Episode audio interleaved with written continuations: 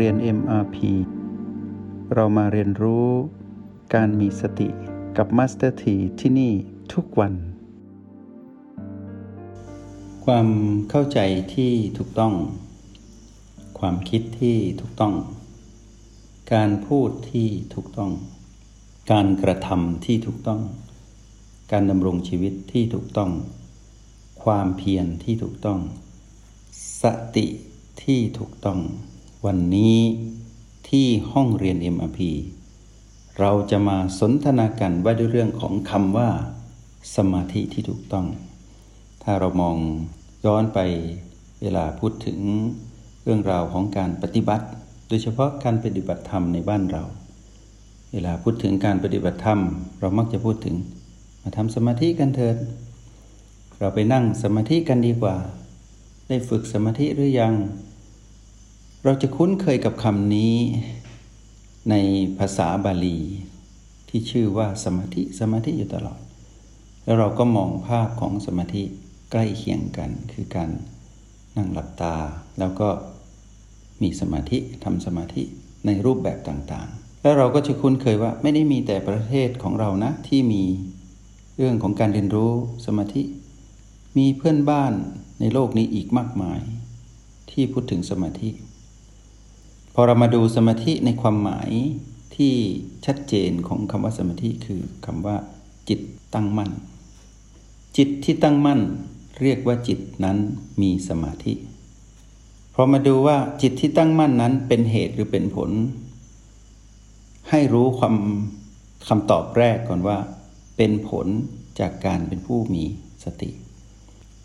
ถ้าจิตนี้มีพลังงานบวกคือสติ และมีอย่างต่อเนื่อง จิตนี้ก็จะเป็นจิตที่ตั้งมั่น หรือเป็นจิตที่มีสมาธิ จิตที่มีสติเป็นเหตุทำให้เกิดจิตถัดมาที่เป็นจิตที่มีสมาธิ เพราะฉะนั้นสมาธิกับสตินั้นเป็นของคู่กัน อาจจะเป็นคู่ใกล้หรือคู่ไกล แต่ก็จะสะท้อนและฉายภาพ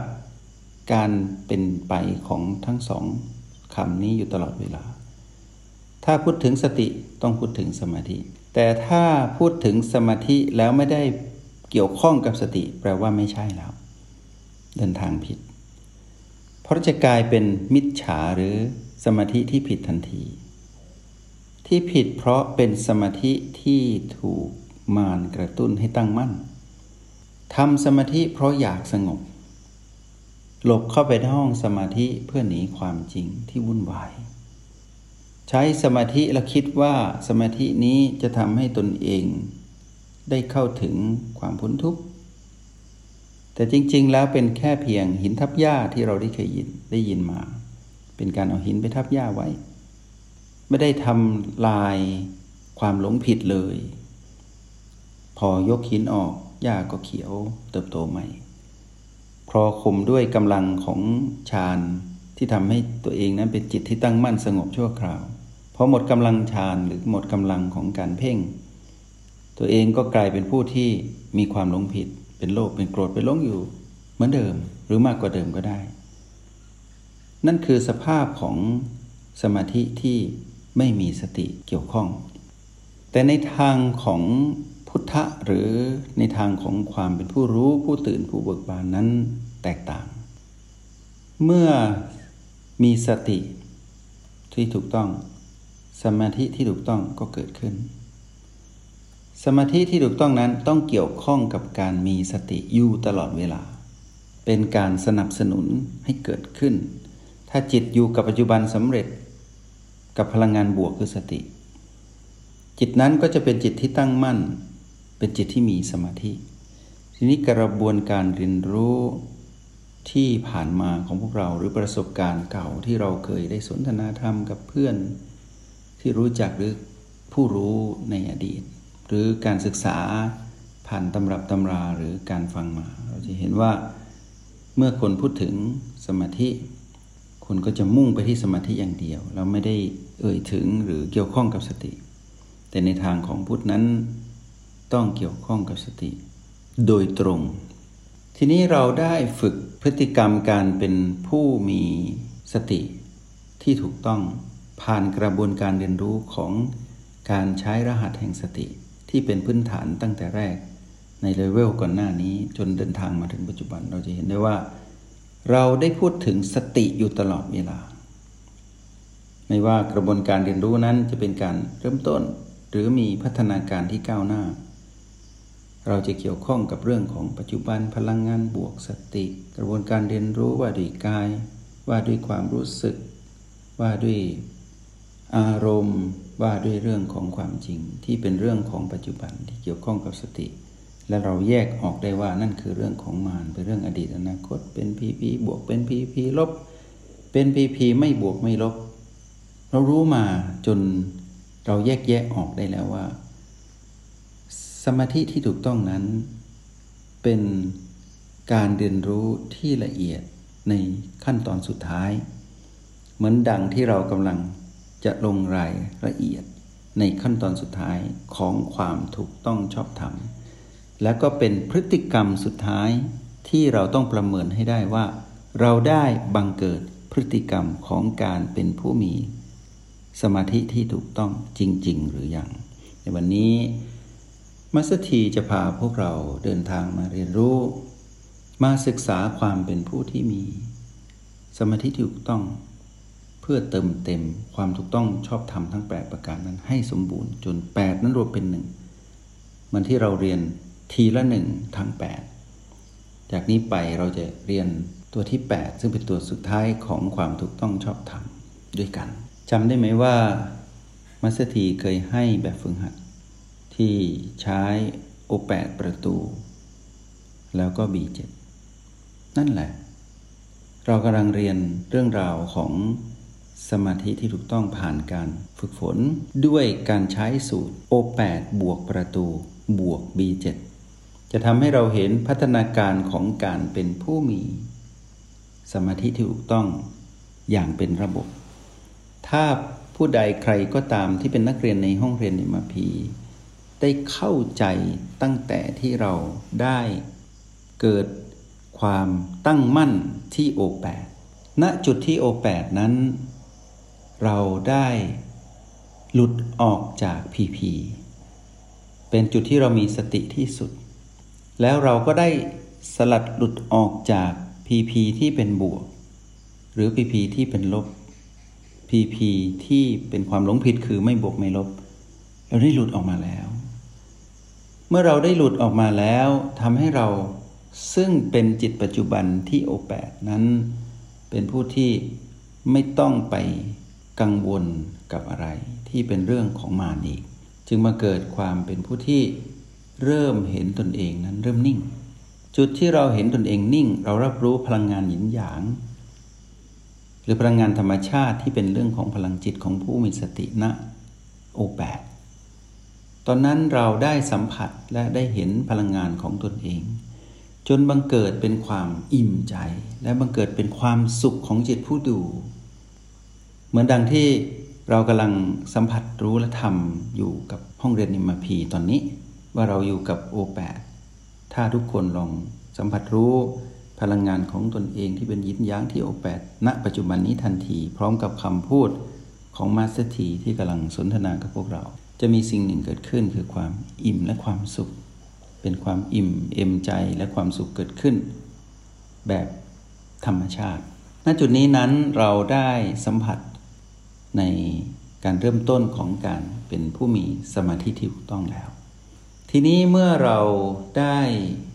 ขยับหรือสละ ความเป็นผู้ดูที่โอแปดแล้วเราได้เคลื่อนไปเป็นผู้ดู และไปสัมผัสรู้ที่ประตู ที่ประตูนั้นเราจะสังเกตเห็นว่า เราเริ่มมีความผ่องใส คือเกิดจากการสืบต่อจากโอแปด แล้วเราไปสัมผัสรู้ ธรรมชาติที่เกิดขึ้นที่ประตู ว่าประตูนั้นมีพลังพุ่งขึ้น พลังพุ่งลง มีลมธรรมชาติผ่านประตูนี้ขึ้นไป มีลมธรรมชาติหรือมีสิ่งที่เป็นธรรมชาติ สัมผัสมาที่ประตูนี้เข้าสู่ระบบกายทั้งหมด เราก็มีความรู้สึกที่ชัดเจน ณเวลานี้เรา ได้สลัดความเป็นยินหยางออกก่อน แต่เราได้พบกับความรู้สึกถึงความผ่องใส คือมีความอิ่มเอมและมีความสุขเย็นที่ประตู ทีนี้เมื่อเราเป็นผู้ที่มีความสุขเย็นตรงนี้ เราจึงสละอีก เพื่อไปสัมผัสการเต้นของชีพจรหรือการสัมผัสลมภายในที่ B7 ณจุด B7 เราเริ่มไปสัมผัสความเป็นผู้ดู และผู้รู้ผู้ตื่นณจุดนั้น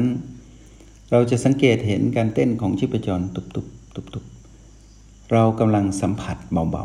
ๆ ขณะที่เราสัมผัสเบาๆนั้น เราจะสังเกตเห็นว่า ความอิ่มเอมใจที่เราได้สละจากการที่เราอยู่ที่ประตูนั้นได้ออกไป เราเริ่มกลายเป็นผู้ที่มีความตื่นรู้ เป็นผู้ที่มีความรู้สึกตัวทั่วพร้อมมากขึ้น เพราะเราเข้าไปสัมผัสการเป็นผู้มีสติในระดับละเอียดมากขึ้น ด้วยการไปสัมผัสรู้ถึงชีพจรหรือลมภายในที่เต้นอยู่ตรงนั้น ที่เคลื่อนไหวอยู่ตรงนั้น ไปตามจังหวะของหัวใจเต้น แต่เราได้เข้าไปเพ่ง หรือสัมผัสชัดเจน ไม่ใช่เป็นการเพ่งแบบเดิมที่เราฝึกใหม่ ๆ แต่เป็นการ ไปสัมผัสอัตโนมัติที่ชัดขึ้นทำให้เราพบความสุข คือได้ไปสัมผัสความสุข ที่กายนั้นมีความสงบ ที่เห็นความเคลื่อนไหวของลมภายในอย่างเป็นธรรมชาติ แล้วเราก็เริ่มเป็นผู้ที่สัมผัสลึกเข้าไปณ B7 เราเริ่มเห็นชีพจรเต้นตุบๆ ทีนี้เมื่อเราวางจิต อยู่ท่ามกลาง การเคลื่อนไหวของชีพจร ให้นึกอย่างนี้ถ้าเรามีประสบการณ์ลองย้อน หรือลองทำตัวนี้ก็ได้ ว่าชีพจรที่เคลื่อนไหว ตอนแรกเราสัมผัสเรา เราคือจิตนะ เราเคลื่อนไหวตามชีพจร แต่พอถึงจุดหนึ่งเราเริ่มนิ่งขึ้นเรื่อยๆ ความสุขในกายที่เราไปสัมผัสนั้น เราได้ไปสัมผัสความสุขของกายที่มีความสงบนิ่ง และเราได้เริ่มนิ่งตาม แล้วเราไม่ได้วิ่งตามการเคลื่อนไหวของชีพจรที่ตุบๆไปมา เราเริ่มเป็นผู้มีความเป็นกลาง หรือที่เราเรียกว่าอุเบกขาเกิดขึ้น โดยที่เราไม่ได้เคลื่อนไหวตามการเต้นของชีพจร หรือลมภายใน แต่เราอยู่ท่ามกลางการเคลื่อนไหวของชีพจร ตรงนี้เรียกว่าเรามีอุเบกขา และเราเป็นผู้ที่อยู่กับปัจจุบันมีสติ และเราเป็นผู้ที่มีความรู้สึกตัวทั่วพร้อม คือตื่นรู้อยู่ตลอดเวลา หลังจากนั้นเราได้ละความเป็นการกระตุ้นของมารที่พยายามจะมาแทรกเราให้ยึดติดความสุขตรงนี้ และให้เรายึดหรือวุ่นวายหรือไปจัดการกับความเปลี่ยนแปลงตรงนี้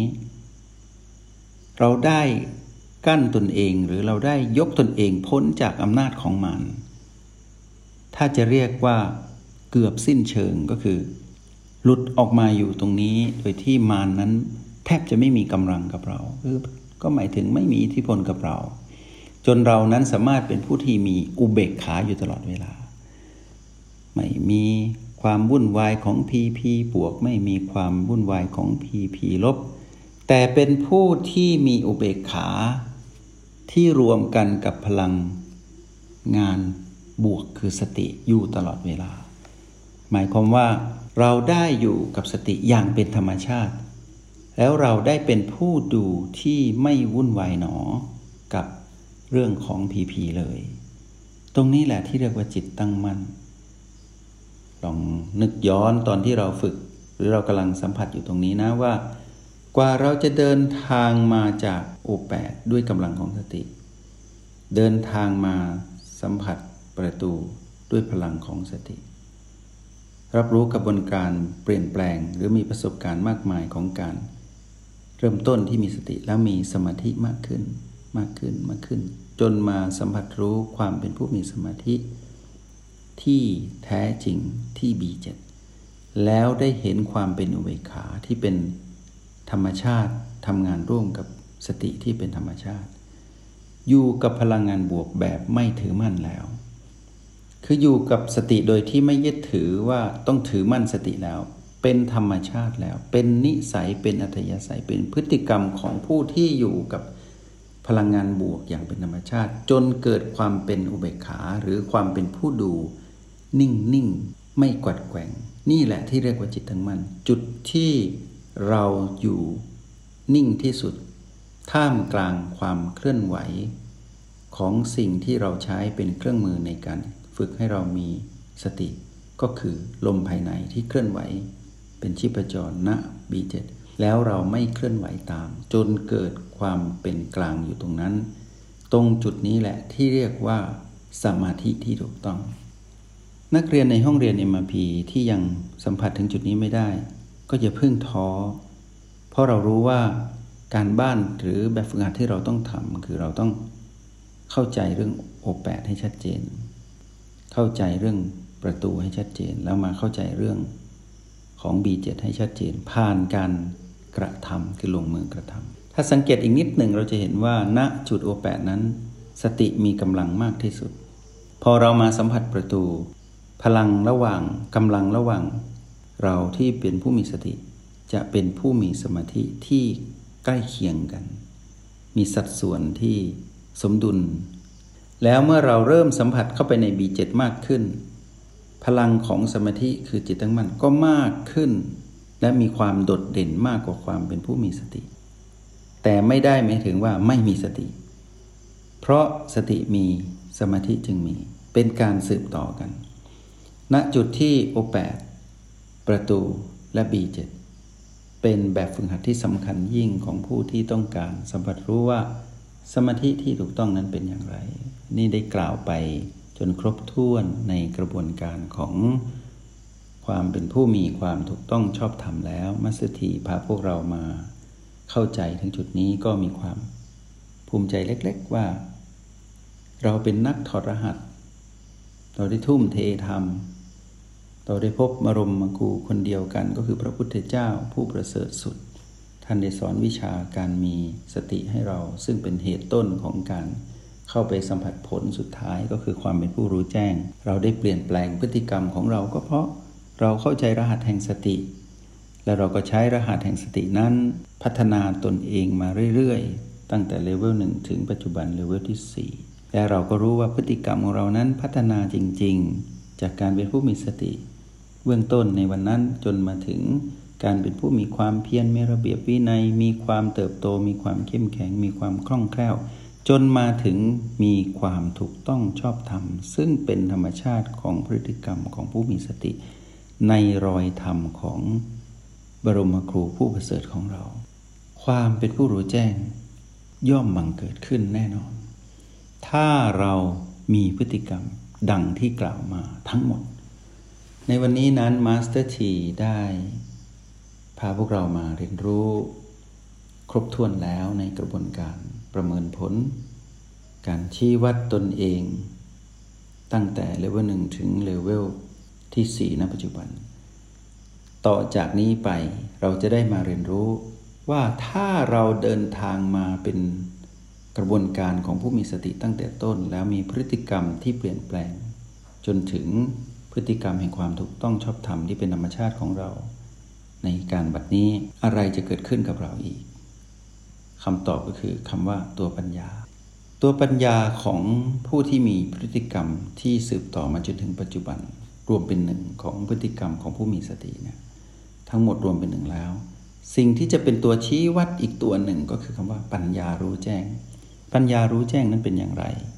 คราวหน้าเราจะมาสนทนากันไหมแต่ตอนนี้อำลากันไปก่อน แล้วพบกันใหม่คราวหน้า มาดูซิว่า ปัญญารู้แจ้งของผู้มีพฤติกรรมที่สมบูรณ์และดีมีการพัฒนาแบบที่เราเป็นอยู่นี้ นักเรียนในห้องเรียนในมาพีได้เข้าถึงจุดนี้ไม่มากก็น้อยแล้ว สิ่งที่จะเกิดขึ้นคือปัญญารู้แจ้งนั้นเป็นอย่างไร แล้วพบกันใหม่ขออนุโมทนาบุญ จงใช้ชีวิตอย่างมีสติทุกที่ทุกเวลา แล้วพบกันใหม่ ในห้องเรียน MRP กับมาสเตอร์ที